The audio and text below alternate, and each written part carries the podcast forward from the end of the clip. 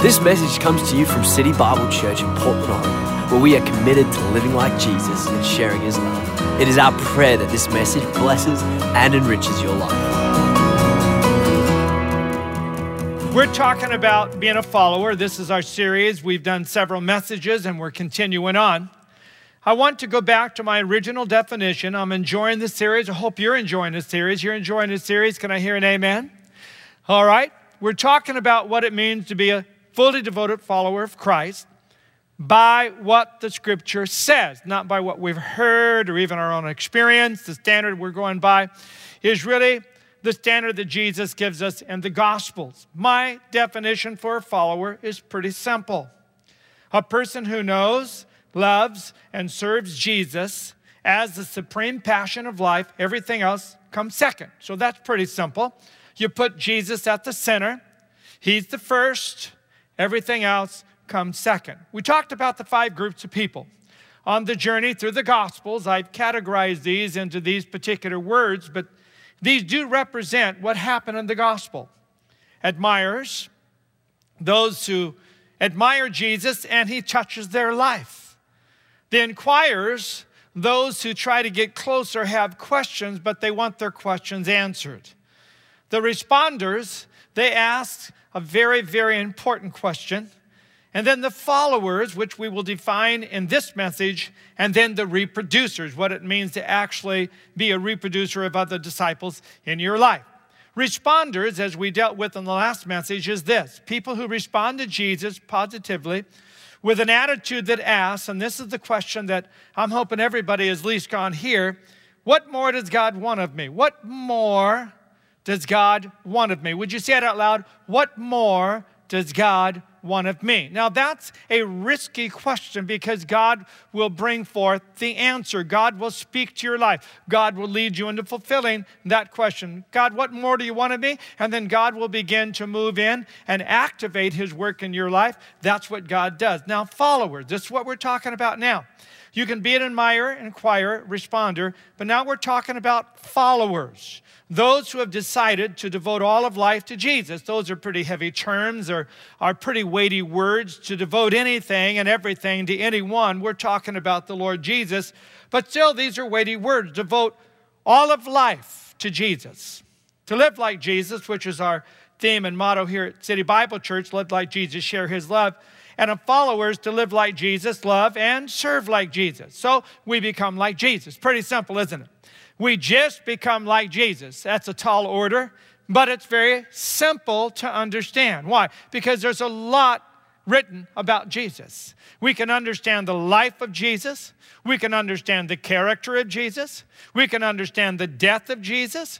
We can understand the teachings of Jesus. The Lord Jesus is a very public person. A lot has been said about Him, and He said a lot about Himself. And so for us to live like Jesus, that's not a mystery, but there is a gap between us and the reality of living like that. I want to be a follower of Jesus. I want to move beyond admiring Him for who He is, although I want to keep that awe. I want to inquire. I want to ask questions to Jesus. I also want to respond with whatever you want to do in my life. What more do you want to do in my life, Lord? I want to respond to that. But I want to follow on to this particular definition, and I want it fulfilled in my life, in your life. To live like Jesus, serve like Jesus, love like Jesus.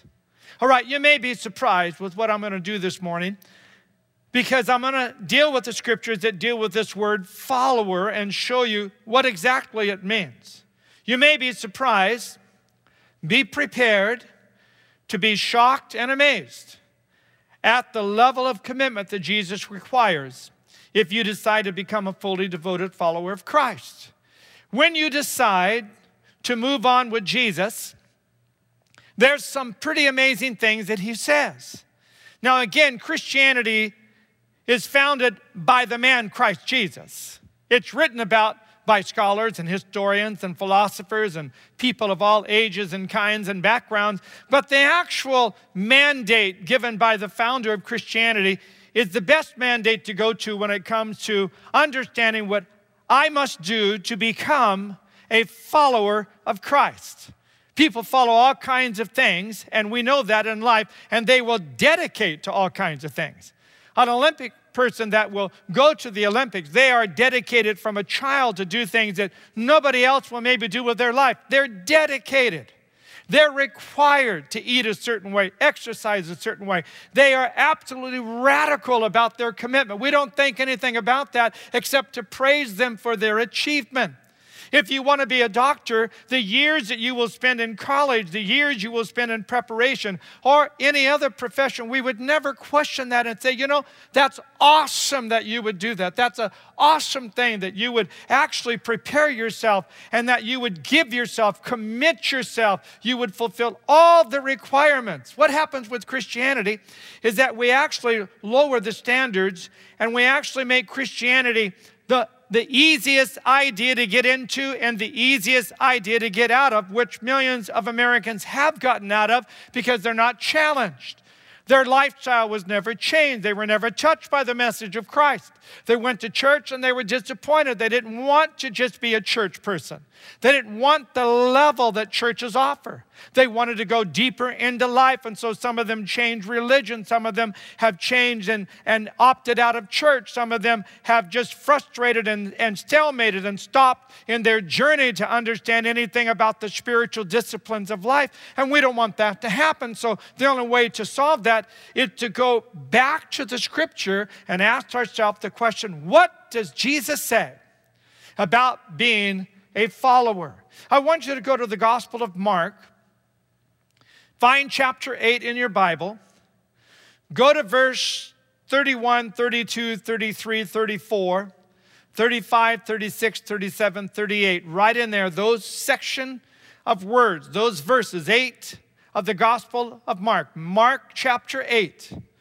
I'm going to be referring to begin with verse 34. Find it in your Bible. I want you to mark the words. I want you to follow with me so that you understand these are the words of the Lord Jesus to actually capture the heart of a follower.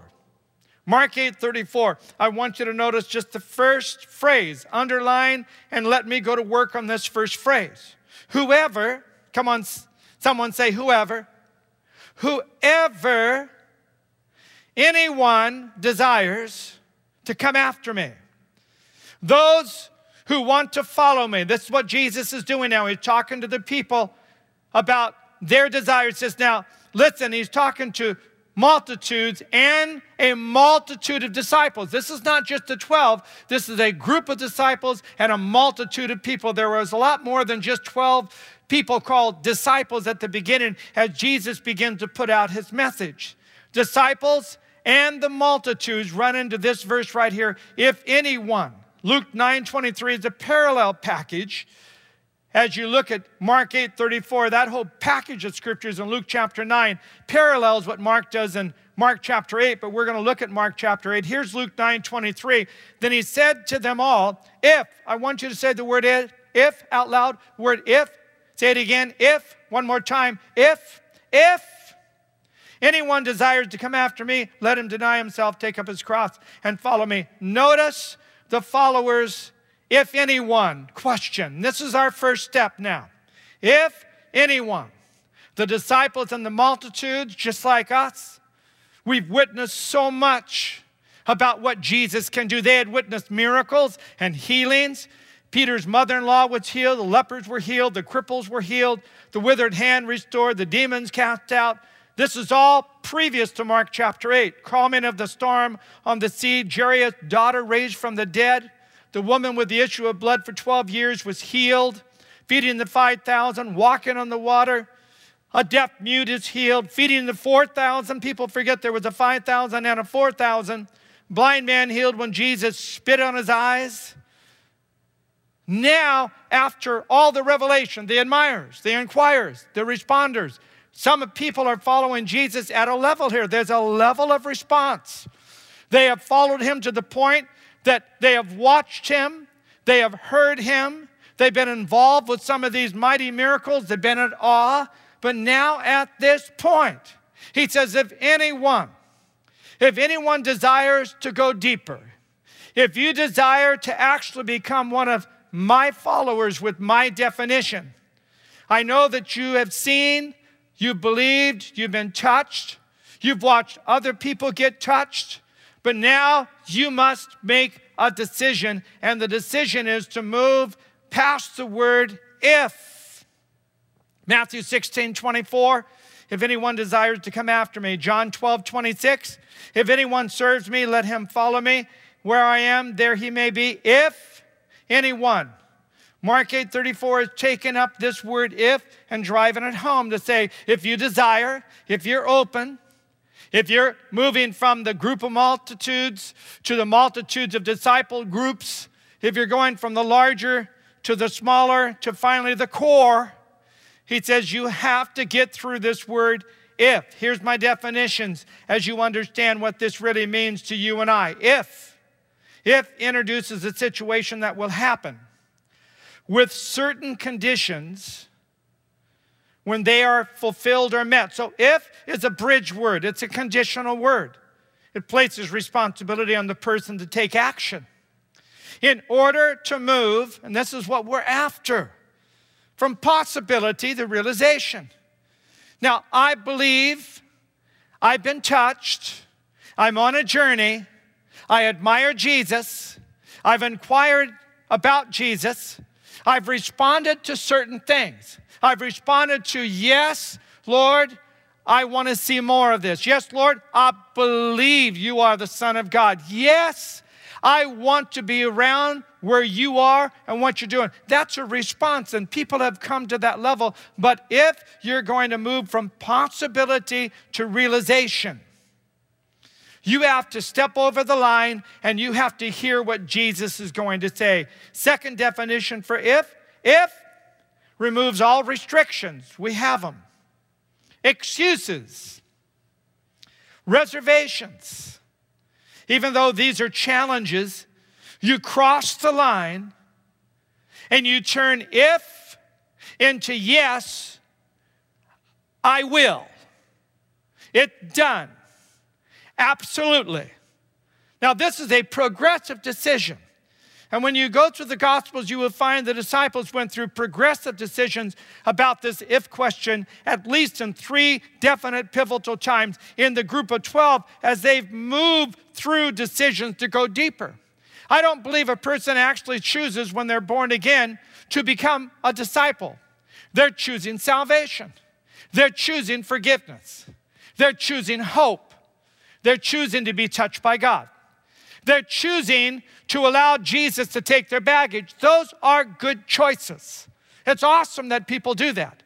I don't believe at the time of an altar call or a small group meeting or wherever you find Christ, a friend leading you to Jesus, I don't think the conversation dips into the requirements of a follower. We basically want them to buy into redemption, atonement, salvation, cleansing, hope, healing for your soul. Jesus wants to do something in your life. That's awesome. And it starts there. But it should not end there. You should go beyond that possibility into the reality of becoming a follower of Jesus. And this is where I think in our particular nation, we don't take people deep enough. We don't take people far enough. We don't challenge them with the words of Jesus. We let salvation be a first base experience. We don't take them to second. We let it be first level. We don't worry about second level. And so what happens is that people then get used to living for Jesus at that level, and they think that's the only level there is, or that's the only level they want, and they don't move any further. It's with this same group of people that Jesus says, I want you to come follow me. Will you say yes? Jesus is asking you and I the same question. Will you step over? Will you follow me the way I want you to follow me? Will you take the follow step? If you will, you're on this side of the line. You're an admirer, inquirer, responder. You have salvation. You have forgiveness. You have hope. You have healing. You have Jesus. I'm not saying you don't have Jesus. And I'm not saying if you don't become a follower, you don't know Jesus. You do know Jesus at that level. And Jesus is now saying to that group of people, will you take my challenge and go beyond where you've been? Will you actually step over the line? And will you hear what I'm going to say? And if you respond to it, then you will become one of my followers by my definition. Jesus is asking us as individuals to go beyond. Beyond attraction, beyond just my need, beyond coming to church just to get my feel, to get my cup filled up. It's beyond that. It's moving to something more. What is that more? It's simple. It's right there in Mark chapter 8. Follow with me, verse 34, 35. Look at your Bible. See the words of Jesus. The followers' call is what? Authentic discipleship. This might sound basic.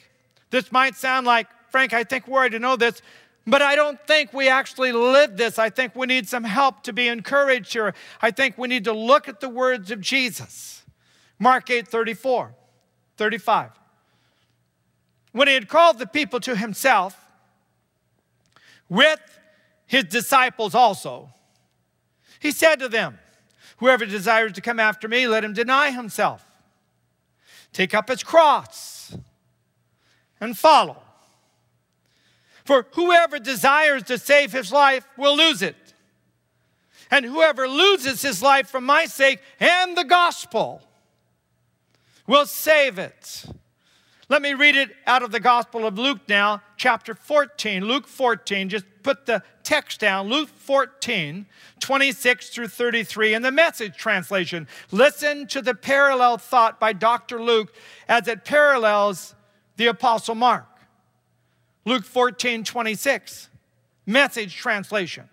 One day, when large groups of people were walking along with Jesus, Jesus turned and told them, anyone who comes to me but refuses to let go.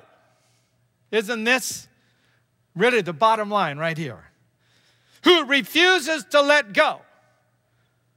Father, mother, spouse, children, brothers, sisters. Yes, even one's own self. You cannot be my disciple. Anyone who won't shoulder his own cross and follow behind me can't be my disciple. Is there anyone here who planning to build a new house doesn't first sit down and figure the cost so you'll know if you can complete it? If you only get a foundation laid and then run out of money, you're going to look pretty foolish. Anyone passing by will poke fun at you. He started something he couldn't finish. Or you can imagine a king going into battle against another king without first deciding whether it is possible with his 10,000 troops to face the 20,000 troops of the other. And if he decides he can't, won't he send an emissary and work out a truce? Simply put, if you're not willing to take what is dearest to you, and this is truly, with the Message translation, I think the heart of the passage, he brings it right out in the most simplistic way. If you're not willing to take what is dearest to you, whether plans or people, and kiss it goodbye, you can't be my disciple. Now, Mark 8, 34, Luke 14, 26, and following, what he's saying in both of these passages in becoming a disciple, Jesus simply saying, I must be the center. I must be the core. I must be in charge. I must be able to direct, not just suggest. I must be your Lord, not just your Savior. I must be your master, not just your friend. If you're not willing to let go of your own plans and your own life, really, you cannot follow me as a disciple. You can be an admirer. You can be an inquirer. But you cannot be, you will not be a follower. Jesus is pretty clear about becoming a disciple. Your whole life is going to be reoriented. As you put Christ as the center, everything changes. Your orientation will change because from the core everything has changed in your life. Let me give you a little bit more in detail now. The 7 choices of fully devoted followers of Christ. I'm taking these from Mark chapter 8. It's in the scripture there. And Luke chapter 14, verse 26, a couple thoughts from there. But these are the 7 absolute choices that Jesus puts in front. Now, these 7 things are not the 7 characteristics, 7 marks. These are the choices. They have not become this yet. Jesus has only said to them, if that is, there's a possibility that you could move into the reality of being a disciple that is really defined by my standards. The potential is there. You possibly can become this person, but it's your choice. It's always our choice, not forced on us. Now, we know from Philippians chapter 2 that the Lord will work into us even the grace to make a decision, because it says in Philippians 2 that the Lord works in what we can work out. And it's actually the Spirit of God that graces us to respond to the grace of God. It's the Spirit of God and the grace of God that works in us to make our will so that we can be soft enough and bend enough and by the empowering of the Holy Spirit actually respond to what Jesus wants. I understand that. You need the Holy Spirit to help you do what we're preaching today. And the Holy Spirit is committed to doing that. He's committed to helping you know exactly how to do this as a disciple. 7 choices. Number 1, I call this the cannot reality. No reservations choice. 3 times in Luke chapter 14, Jesus uses this term. Cannot be my disciple. You cannot be my disciple. You cannot be my disciple. Verse 26, 27, and 33. He uses this phrase. You cannot be my disciple unless something happens inside of you. And this is an interesting play on a compound Greek word. The compound Greek word alk and doumai means power or ability. You can hear the word dunamis in there, but it's a different aspect of this word, meaning those who try to come after Jesus, listen carefully, with less than total commitment decision, do not have the power or ability to become serious followers of Christ. The idea is you can be willing, but not able to carry out your willingness. No reservations. You engage your willingness with able and choose to submit your entire being to following Christ. And that's what it takes to move through the cannot reality. To move past that, you have to have a core decision. You have to be willing, but your willingness has to have an ability, a capacity that comes through Jesus helping you. Willing and able laid close together in this verse. The will is the source of able. The will is the source of able. That core decision that you make, same way you did when you said, I want Jesus to be my Savior. That was a core decision that you step over the line, and the Holy Spirit then rushes in and takes that core decision and moves you into new birth and moves your life into a new place. It's the same way when you make this decision right here to become a follower of Christ. The possibility is in front of you. The question is, will you own the challenge? You possess the capability. It's within reach. It's within your core. It's in the heart of hearts. You can do this. It's not hidden from you. It's not out of reach from you. But your willingness has to grab a hold of your capacity and ability that comes through that decision, where Jesus will take that and say, if you will move yourself to that kind of a serious, no turning back, no reservations. I can do this. I will do this. I'm making up my mind. If a man puts his hand on the plow and looking back, later on Jesus talks about this with discipleship, he's not fit for the kingdom of God. What is it? That's a decision. Put your hand to the plow. Put your will to the yes. Make up your mind. Know that you have a challenge, but you can cross the line. And that's what Jesus is doing here, where he says, you can be a disciple if you make that kind of a decision. Ken and the Cost by C.S. Lewis, quote, the terrible thing, the almost impossible thing, is to hand over your whole self, all your wishes and precautions to Christ. Christ says, give me all. I don't want so much of your time and so much of your money and so much of your work. I want you. I have not come to torment your natural self, but to kill it. No half measures are any good. I don't want to cut off a branch here and a branch there. I want to have the whole tree down.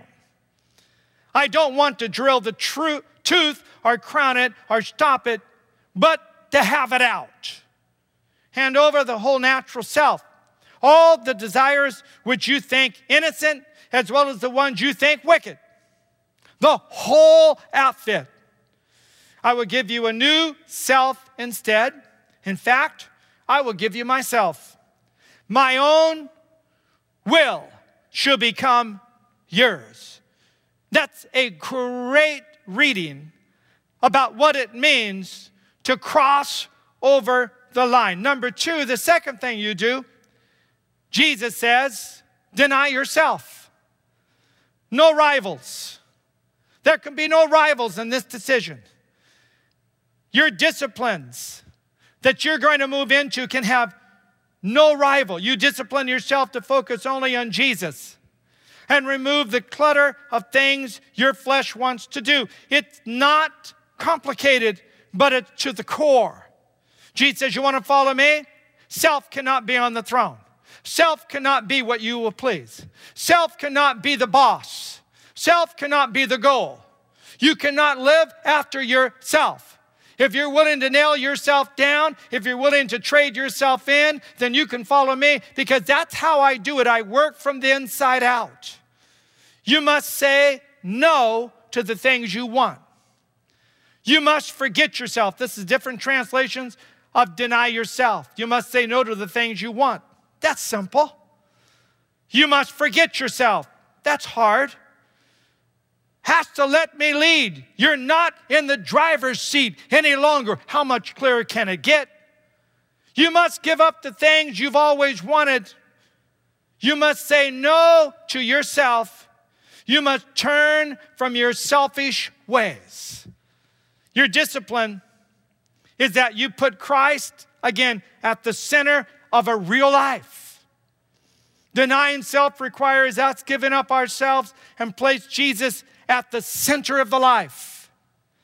Number three, Jesus says, all right, do you have it? You have to have your will core decision. You have to understand self cannot be the center. And three, you have to take up your cross. No refusals. You have to pick up your individual cross. That cross is where your will crosses my will. That makes a cross. That cross is when the power of the Lord Jesus wants to kill something in your life. You have to die to self. Cross life is a death life. Cross life is putting to death those things that do not please Jesus. The Apostle Paul takes this a lot further in Galatians and Romans, and we understand what it means to put a death blow to self, and where self and all the carnal man begins to function outside of the love and grace of God. We have to put a death blow to that. It's our discipline. It's our decision to do that. We don't live a sloppy Christian life. We're a follower. We're going to pick up our cross. Even though we don't like the cross we pick up, each person has to bear their own burden. We die to self. Every day we put a death blow to those things that hinder Jesus from living in us and through us. We die to selfish ambitions. We die to selfish rights. We live differently. We're not cut from the world's mold. We're not after the world culture. We have Jesus at the center now. We're willing to die to those carnal thoughts, those carnal ambitions, the wrong way of living. We're willing to do that. Galatians 5:24, among those who belong to Christ, everything connected with getting our own way and mindlessly responding to what everyone else called necessities is killed off for good. It is crucified. That's Galatians 5:24. Colossians 3, verses 3 through 7, for as far as the world is concerned, you are already dead. This is an amazing scripture if you read it in different translations. Colossians 3, 3 through 7. For as far as this world is concerned, you're dead. Sin is not dead. You are dead to sin.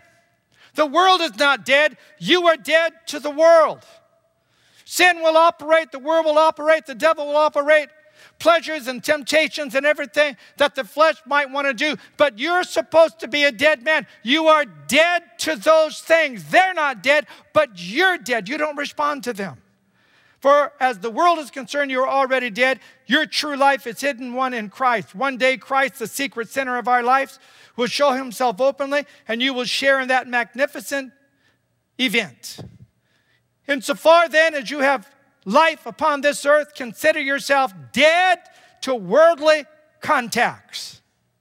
Have nothing to do with sexual immorality, dirty-mindedness, uncontrolled passion, evil desire, and the lust for other people's goods, which last, remember, is as serious a sin as idolatry.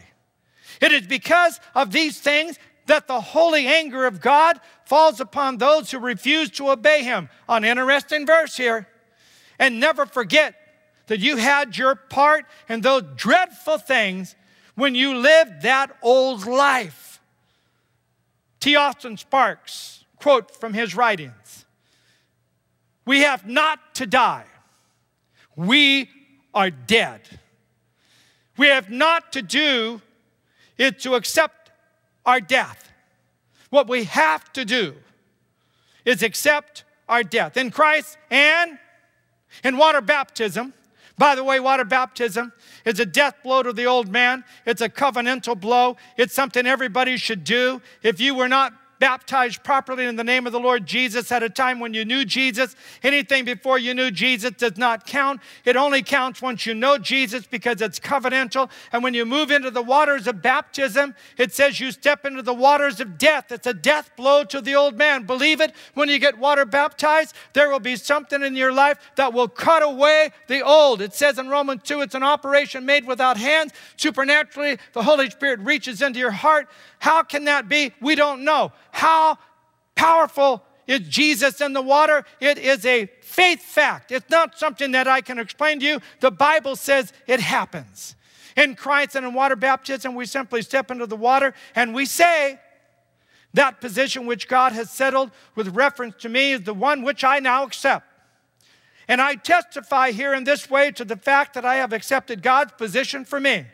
Namely, that in the cross, I have been brought to an end. What an awesome thought. In the cross, I have been brought to an end. In the cross, I have been brought to the death blow of self.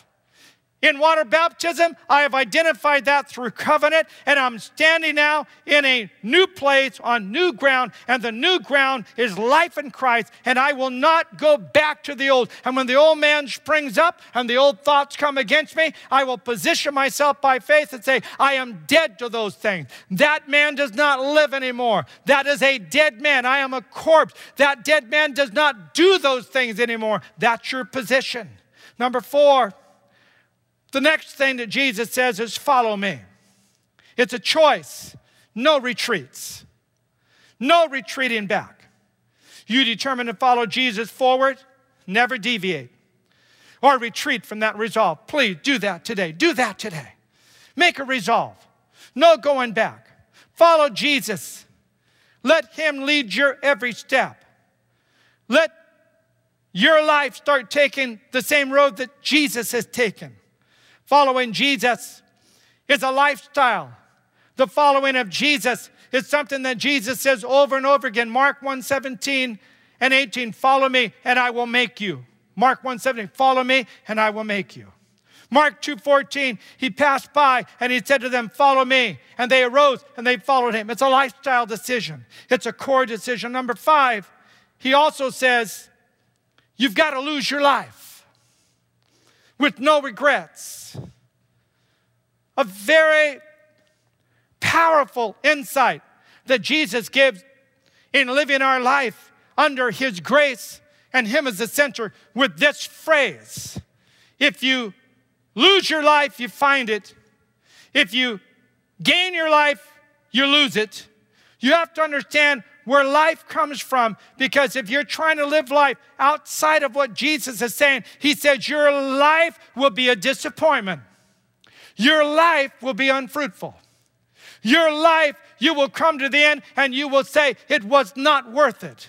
I did not give myself to the right thing. He says, if you lose your life in me, you'll find the life you could never have if you didn't find it in me. But if you keep your own life, you will lose the life that Jesus has. Mark 8:35, if you try to hang on to your life, you'll lose it. But if you give up your life for my sake and for the sake of the good news, you will save it.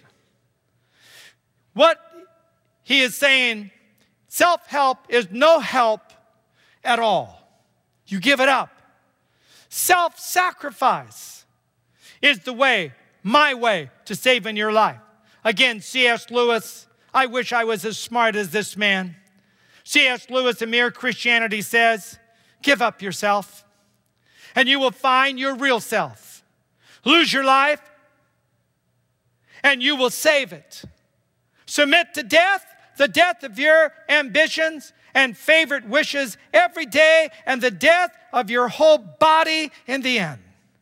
Submit with every fiber of your being and you will find eternal life. Keep back nothing. Nothing that you have not given away will be really yours. Nothing in you that has not died will ever be raised from the dead. Look for yourself and you will find in the long run only hatred. If you live for yourself, you will find in the long run hatred, loneliness, despair, rage, ruin, and decay. But live for Christ, and you will find him. And with him, everything else is thrown in. Number 6, you'll have to live a life where you're never ashamed of Jesus. In Mark 8, verse 38, if people are ashamed of me and what I say in this unfaithful and sinful generation, that is the backdrop of the culture of an adulterous, unfaithful generation that's sinful and horrible in their base values, their base pleasures, and everything about them. If you're so comfortable with that kind of a generation and that kind of a culture that you will never, ever say anything about Jesus and never bring forth the true life of the disciple, he says, you're ashamed of me, but how could you, in light of what you're living in? You should not ever be ashamed in light of a sinful, horrible culture that is faithless and unfaithful and adulterous. He says, you've got to speak up. Don't be ashamed. Message says, if any of you are embarrassed over me and the way I'm leading you when you get around your fickle and unfocused friends, know that you'll be an even greater embarrassment to the Son of Man when he arrives in all the splendor of God, his Father, with an army of holy angels. Jesus says, when you are ashamed, never speak up, never share, never open, never ever bring forth the word of a disciple, which is actually to produce in other people the life of Christ, the message of Christ, the extension of the kingdom of God, because you believe in the kingdom of God. You are disloyal to Jesus. Because of that, Jesus says, I'm embarrassed with you. Number 7, the disciples' life choice, no rights. You devote yourself to building the kingdom of God instead of the kingdom of you, and you give up the rights. You bear your cross, deny yourself, put him at the core. You reorientate your life. You restructure your life. You walk a different path. You really are under the drumbeat of a different drummer. Your thoughts, your values, the way you live, you're a disciple. You're a follower. Your belief system is in front of everybody. You're not embarrassed. You're living out and you're speaking out.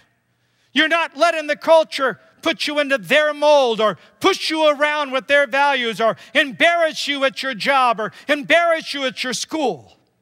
You're a disciple. You're serving the King of Kings and the Lord of Lords. You're serving truth, not error. You're serving eternity, not temporary things.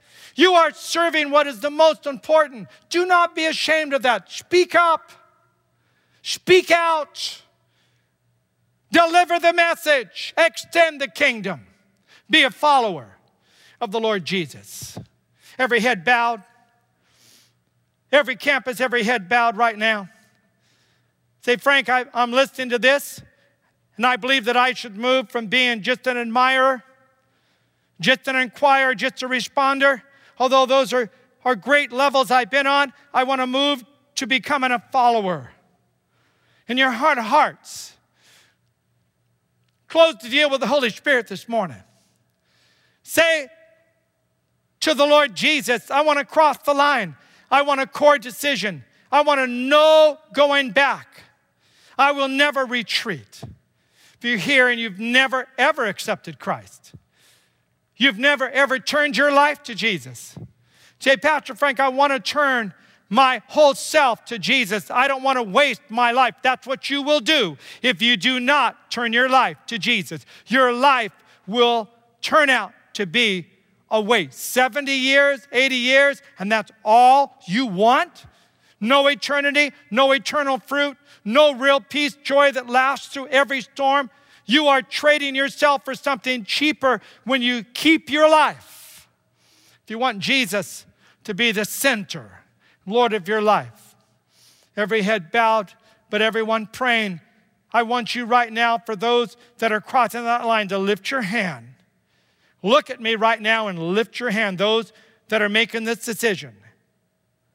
Look at me and lift your hand and just say in your heart, I'm that person, I'm ready to follow Jesus. I'm that person, I'm ready to trade myself in. I'm that person, I want my life to be significant. I cannot fulfill myself. Let's all stand together. Everybody just kind of spread your hands open a little bit like this. Just pray with me, Jesus. I want to be a follower. Here I go. I'm stepping over the line in Jesus' mighty name.